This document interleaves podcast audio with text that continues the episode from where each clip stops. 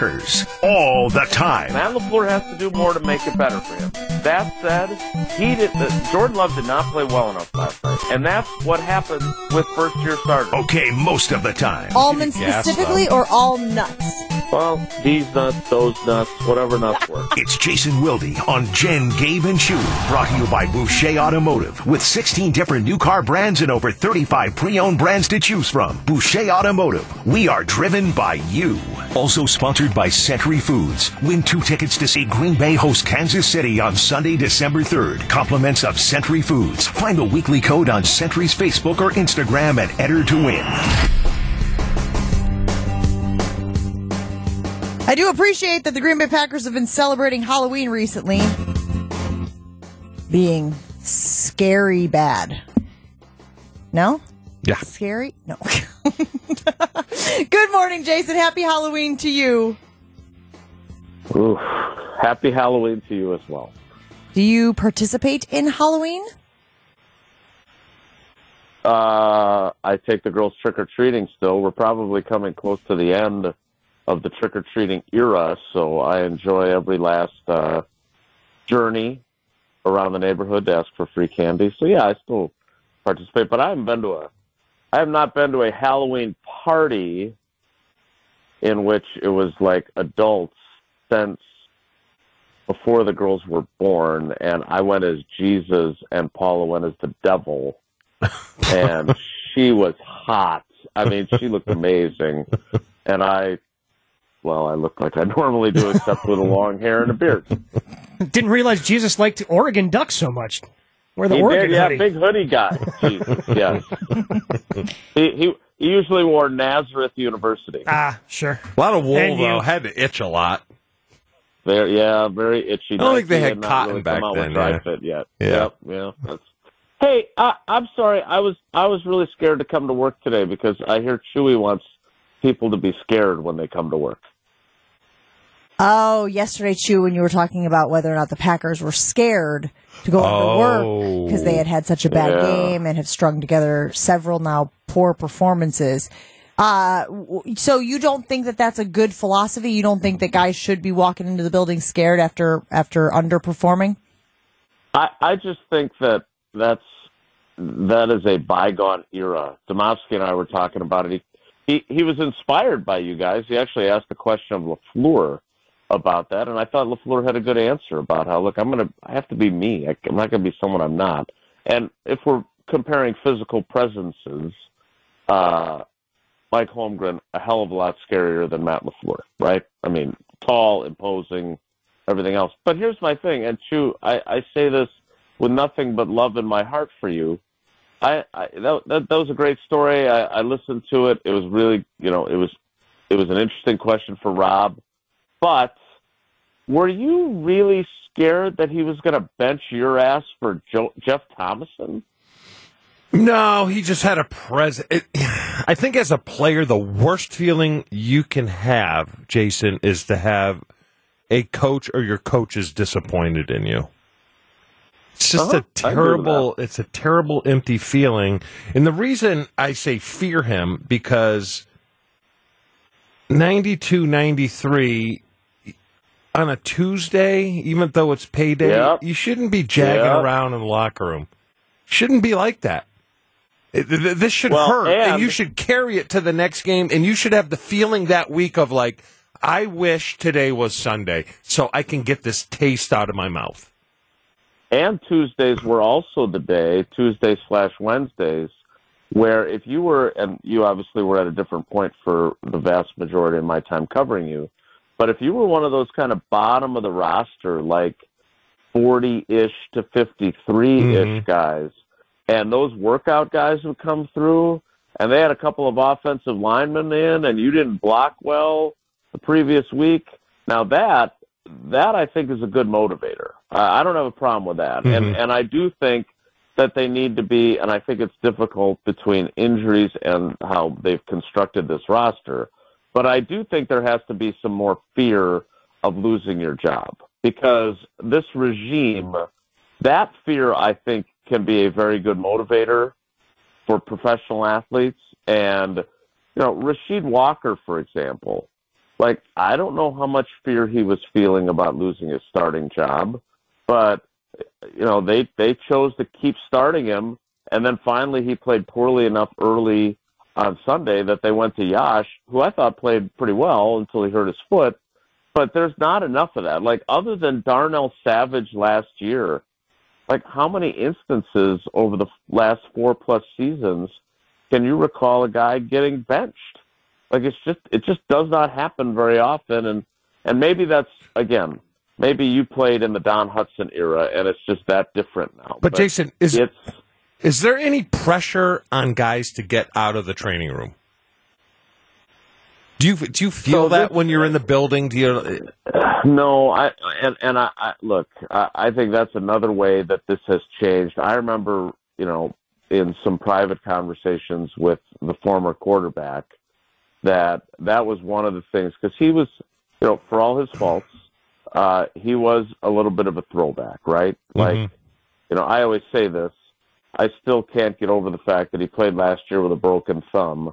And in 99 and 03, Brett Favre was the greatest Iron Man. And oh my God, a quarterback playing with a broken thumb. And last year was like, Rodgers sucks.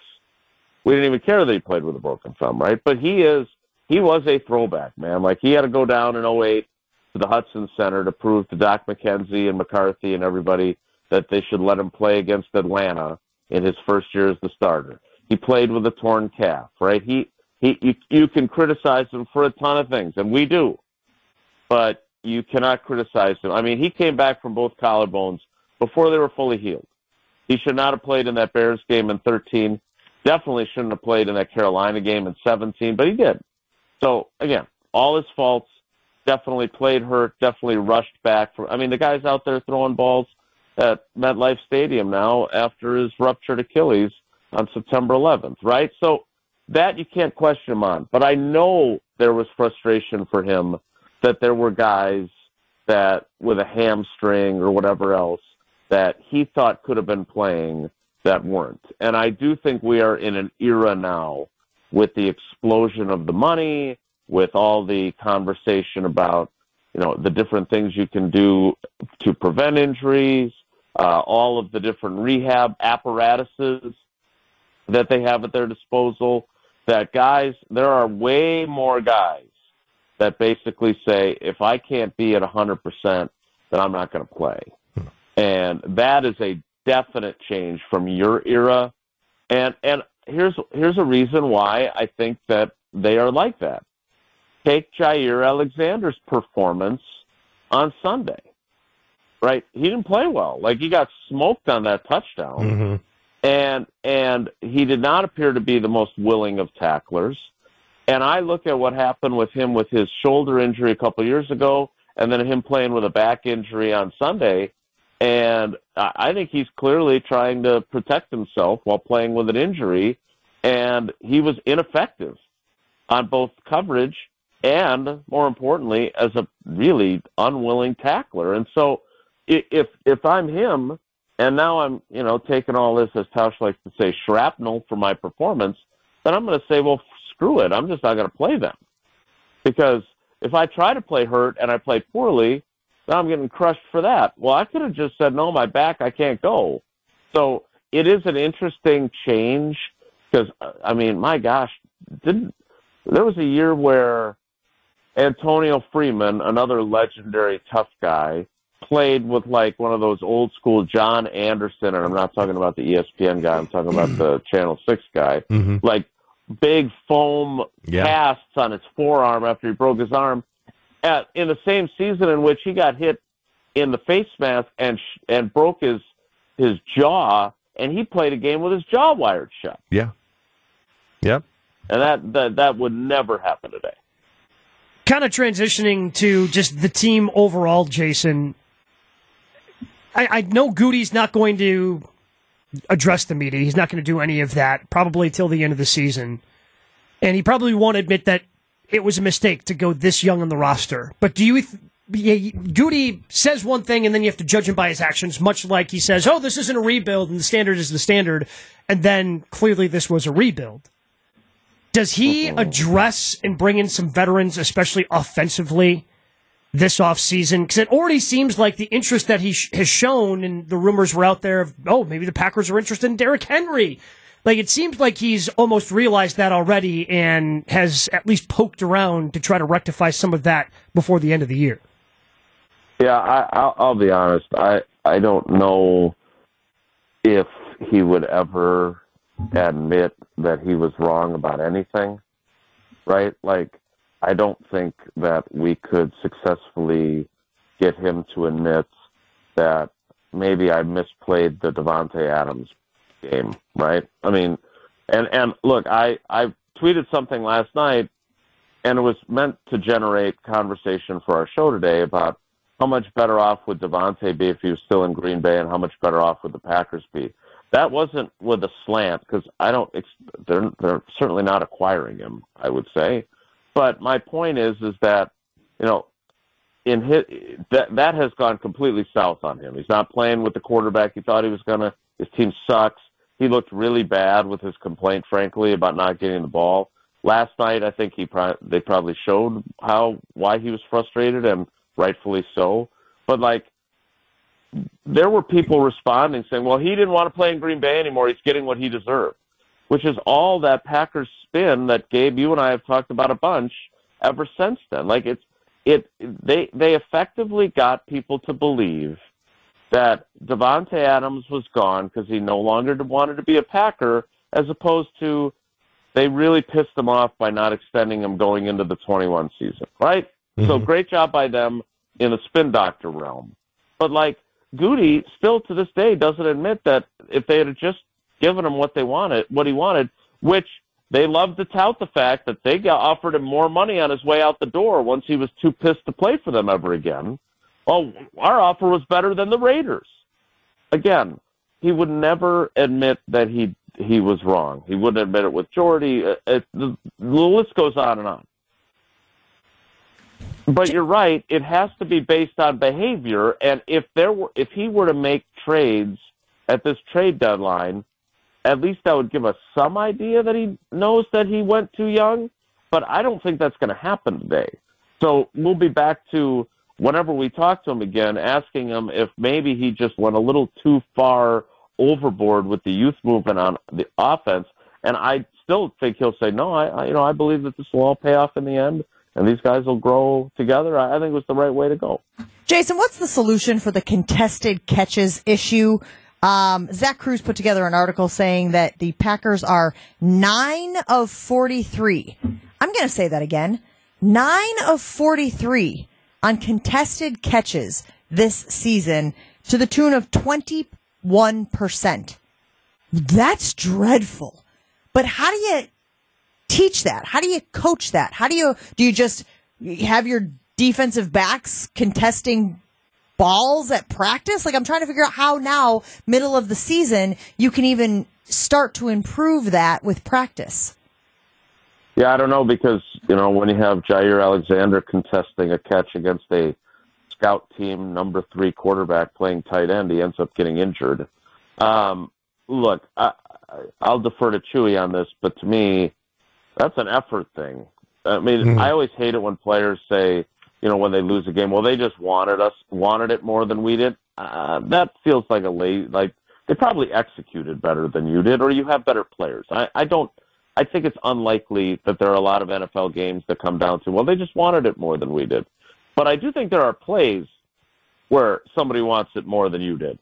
And whether it's either desire or not knowing what to do, like not knowing how to fight for the ball. Like I don't know how many times did Christian Watson have to fight for balls at North Dakota State, right? Like he was probably taller than a lot of the guys defending him, faster. Like I, maybe that's just a skill that he hasn't developed, but he's like he's got to be the one who is the worst at that. And for your downfield deep ball guy, he's probably the last guy you want to be bad at that because those are the generally speaking the defender has time on a deep ball throw to get over there to contest the catch, and you better be able to make the play. But the the Jayden Reed, I mean, that Jayden Reed interception play was so bad and so critical for them. Like they had just they had just given up a touchdown. They, it was ten to three. Vikings go on that drive to make it 17 to 3. Third down, they throw that interception that shouldn't have been a pick. The next play, they throw a touchdown to Jordan, Ad- and suddenly it's gone from 10 3 to 24 to 3 in the blink of an eye. I, I, Chewy, I'll defer to you on this, but to me, it's an effort thing. Well, well, the crazy thing is 44 contested throw through seven games. That doesn't mean your quarterback's playing very well, Oh, right? amen to that. But Well, I mean, when the ball's in the air like that, Jason, and I'll tell you, Christian Watson, he he just needs to mature because he's not real tough. When he went down uh, in the Denver game at the end of the game, it looked like a sniper took him out, and then he's playing the next week. He just doesn't get Yeah. it yet. He's got to become more physical, and that's a coaching thing. But I was saying yesterday on the show, Jason, you have to determine as a receiver can I make a play on this ball or do I knock it down? That's what goes through your head first. But once you determine that I can get this thing, you got to go at it like a rebound in basketball. You know, and they just don't do that. And with a young team and young receivers, I blame the coaching staff more because you can do drills to to improve that. So Well, let me take it one step further, though, Jason, and, and we talked about this briefly yesterday. Can you blame Goody for this? Hear me out. We rattled off the names or the colleges where all of the skill position players are from, and almost exclusively they are small division one what do we say? Fbs right? There's a lot of fbs teams there. There's they're not like the the top tier uh top teams in Power the five, power, well i was gonna say power five but even the top teams in power five right? It's a lot of like and i said you can hit on those guys every once in a while so long as you've supplemented it with bona fide talent at the collegiate level and I know that there have been rosters that have been constructed this way, but there's a part of me that feels like the disparity between the competition that let's use Christian Watson as an example, that he was playing in college and now the defensive backs that he is seeing at the NFL level is enormous. It's a galaxy. Whereas if you're a guy from Georgia, you're a guy from Alabama, you're a guy from Michigan, you're a guy, you know, these teams that are consistently at the top of the college game, the, it's smaller. It's a smaller disparity between the talent you're facing week in and week out and the talent you're facing at the NFL. And I just don't know if these guys have had enough time to close that gap. It's a great point. point, and especially when you juxtapose it against what they've done on defense, right? In terms of what they've drafted there. I, I uh, apparently Goody really loves Georgia, Mhm. one, but like you look at who they're drafting on that side of the ball, uh, it's all Big Ten SEC guys with their highest picks. So yeah, uh, I agree wholeheartedly.